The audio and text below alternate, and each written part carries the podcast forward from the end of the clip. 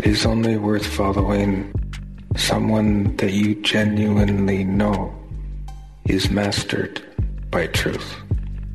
That's John de Ruiter. He calls himself the embodiment of truth. He's the leader of a multi million dollar spiritual organization known as the College of Integrated Philosophy, based in Edmonton. Some have described this tight knit community as a cult. Earlier this month, De Ruiter was arrested and charged with four counts of sexual assault. He's now out on bail and intends to fight the charges. The Globe's Jana Pruden has been following de Ruiter's group for years and published an investigation back in 2017. It looked into allegations around his sexual relationships with women followers. Today, Jana will catch us up. I'm Menaka Raman Wilms, and this is The Decibel from the Globe and Mail.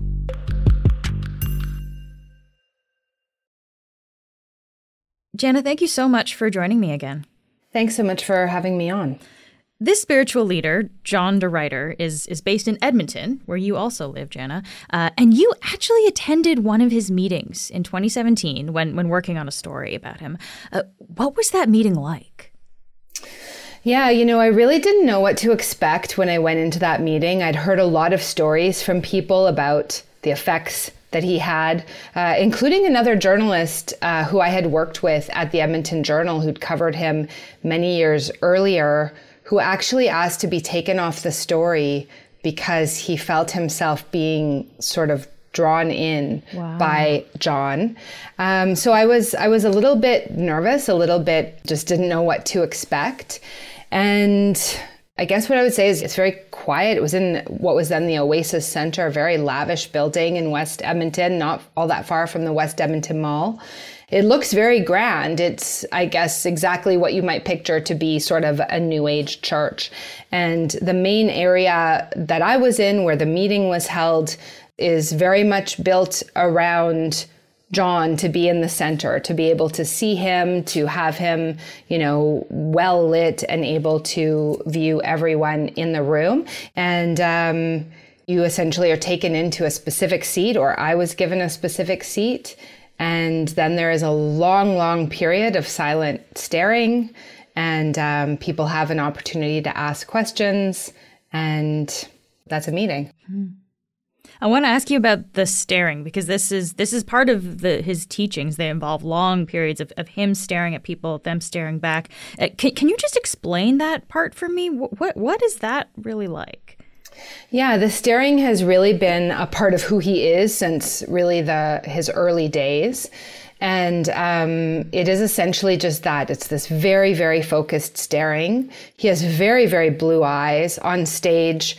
Um, he will scan the room and sometimes stare at a specific person for a very long period of time. He might pick someone and stare at them for half an hour straight without breaking eye contact that you can also in the Oasis Center there was large screens and you could look into his eyes on screen and he um, is staring directly at you. Um, this has very profound effects on people. You know, I saw people um, crying many, many people uh, describe, you know, these really profound experiences, even hallucinations in the periods of staring that he does. And it really, he's sort of known, sometimes you'll hear him called, say, the staring guru. It's kind of his, what he's known for huh. in how he connects with his followers. And and we know uh, there's a little bit of science around this too, right? What what staring into someone's eyes does to us. What does it do? What effect does it have? Yeah, I mean, there is science around um, that it can be very persuasive. There was some studies and experiments around staring into another person's eyes and how that could make you feel like you're in love, that it can have um, sort of hypnotic effects. But on the other hand, uh, his followers, of course, would say that that's a way of, of connecting and uh, is deeply spiritual and, I guess, metaphysical experience. Hmm. What is it about him that people find so compelling? Um, I, you know, can be a difficult thing for people outside to understand. He is not a person that automatically connects with me, for instance, you know, but he speaks a lot about the metaphysical. He, you know, speaks a lot about the universe and higher realms of consciousness. And so there is an idea that he is has answers to some very large metaphysical questions and that really connects with some people. Mm. One thing that I have found reporting on John over the past number of years is truly how much some people love him and care about him and even sometimes followers who leave the group it may not be because they have stopped believing in him as sort of a, a higher, a more evolved person, um, but they lose faith and think he's been corrupted, but they still do potentially believe in him as this um, a very highly evolved person who is on a different realm than the rest of us. Uh, this this sounds a little bit cult like to me. Is could we call this a cult? On the frequently asked questions page of John's website. That's one of the frequently asked questions. Do John and his meetings constitute a cult? It says here on the website meetings and seminars are open to the public with no initiations, vows, or special garb required to attend. And that he does everything he can to balance the perceived power differential of student and teacher, and some other reasons. And uh, quote, for these reasons, John DeRoy- de Ruiter's events do not constitute a cult. Um, other people, including some experts in cults and some people who have been part of this organization, disagree. Hmm. Uh, and who are the kind of people that are, are attracted to, to his message? Yeah, so um, there's a lot of followers who are women. There are men as well. And I would say it probably skews towards more middle aged women, but there are families and people of all ages. And so before John de Ruiter was the leader, became this, the leader of this spiritual community, uh, who, who was he before that? Yeah, he's um, was the son of a shoemaker from Stettler, Alberta. That's a small city in Alberta. The story goes that around the age of 17, he has this first awakening.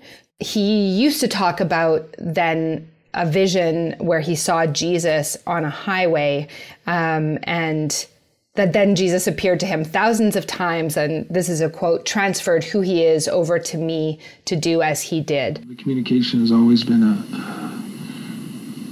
a direct communication of being.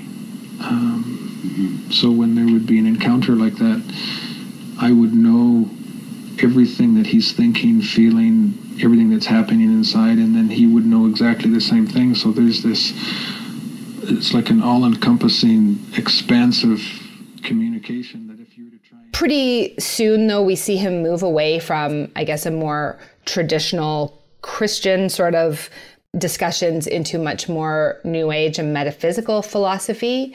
And in the mid 1990s or so he breaks away from that church and starts preaching at his house and it has only grown from there. And and so he I guess he kind of amasses this group of followers, uh, and he he was married at this time as well, right? He had a family. Yeah, so at first he leaves um, that church and he has his then wife Joyce, and they had three children. And soon his followers uh, are providing enough money by either paying for meetings, by giving him money, by paying for books, pamphlets, in those days, cassette tapes, um, that they're supporting him and his family and the group continues growing and growing and growing and then it grows to the point that they're in the oasis center which was a building uh, that was built by him and his community of followers um, the building when it was uh, built cost over $1 million and it sold in 2021 for over 6.6 million. It's, it's hard to pinpoint how many followers there are. We know there are hundreds at points there have maybe been thousands um, and also what defines a follower of course isn't clear it's not you don't sign a membership card or something mm-hmm. so there's the many hardcore followers who move to edmonton to be near him and there may be casual followers from around the world who would tune in to his teachings occasionally hmm. So, I mean, it sounds like through most of the 90s, I mean, his, his group was just getting bigger. John was getting more followers. Things were, were growing. Uh, when were the first signs of trouble, though? You know, Dr. Stephen Kent, who's an expert on alternative religions at the University of Alberta, started following the group around then and really saw the potential for problems. And he actually met with uh, John de Ruiter somewhere in that period and, and warned him and his followers uh, about what could happen with unchecked power and with um, if people in the group couldn't hold John to account. And there was a, a large incident in the late 90s, and that was when John de Ruiter felt that he was called to have two new wives, and that was these beautiful sisters, uh, Benita and Katrina von Sass, and his wife Joyce confronted him actually at a meeting in front of everybody. And ultimately, she ended up leaving the group. And there were people who left the group after that as well that really questioned the way that he was treating his family.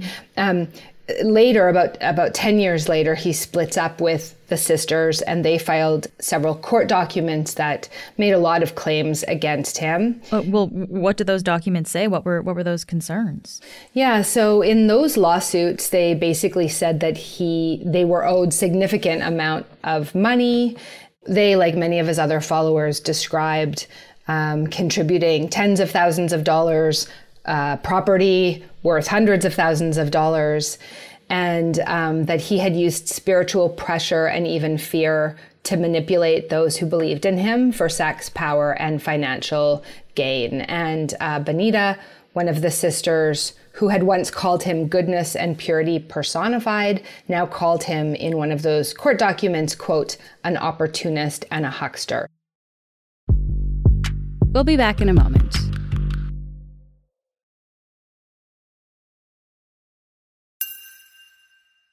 Jana, you've been following this story for a, a, number of years now. And in 2017, you did a big investigation into John de Ruiter and his followers. And that's when you started to hear about concerns, uh, especially around sexual interactions with him and some members. Uh, can, can you tell me what you learned then? Yeah, that was a time when um, one woman had come forward saying that he had told her that he had been called to have a sexual relationship with her and she felt that him asking her to do that in secret was contrary to this truth and openness. And she posted about that in some forums with the group. And then another woman came forward and recalled a similar experience. Um, she wrote, Living in this split of having to choose between what my natural movement is and what you're telling me to do is leaving me unhappy and confused. I love you, and when you clearly stand against what I'm saying, I follow you, but it leaves me in a very dark place. So um, that post was sort of raising confusion about this idea of what sexuality John may be bringing to the group. And it was exacerbated by um, the disappearance and assumed suicide of a woman who had been in the group. And there were some questions about whether she had had any sexual contact with John as well. So that sort of started the questions. That's the point, or or brought the questions at least to the forefront in a way where there was a bulk of people asking questions about it. Mm. Um, that's when I worked on this piece, and then in the years since, there has been some. Um, a lot of talk roiling. You know, this uh, file has never left my desk since 2016 when I started working on it. And I'm not sure a month has gone by where I haven't gotten an email from someone. So I know it has continued to circulate, and some of the questions around his sexual activity with his followers have continued. And of course, that came to a head when um, a source told me that he had been arrested and charged with four counts of sexual assault. What what exactly do we know about these allegations?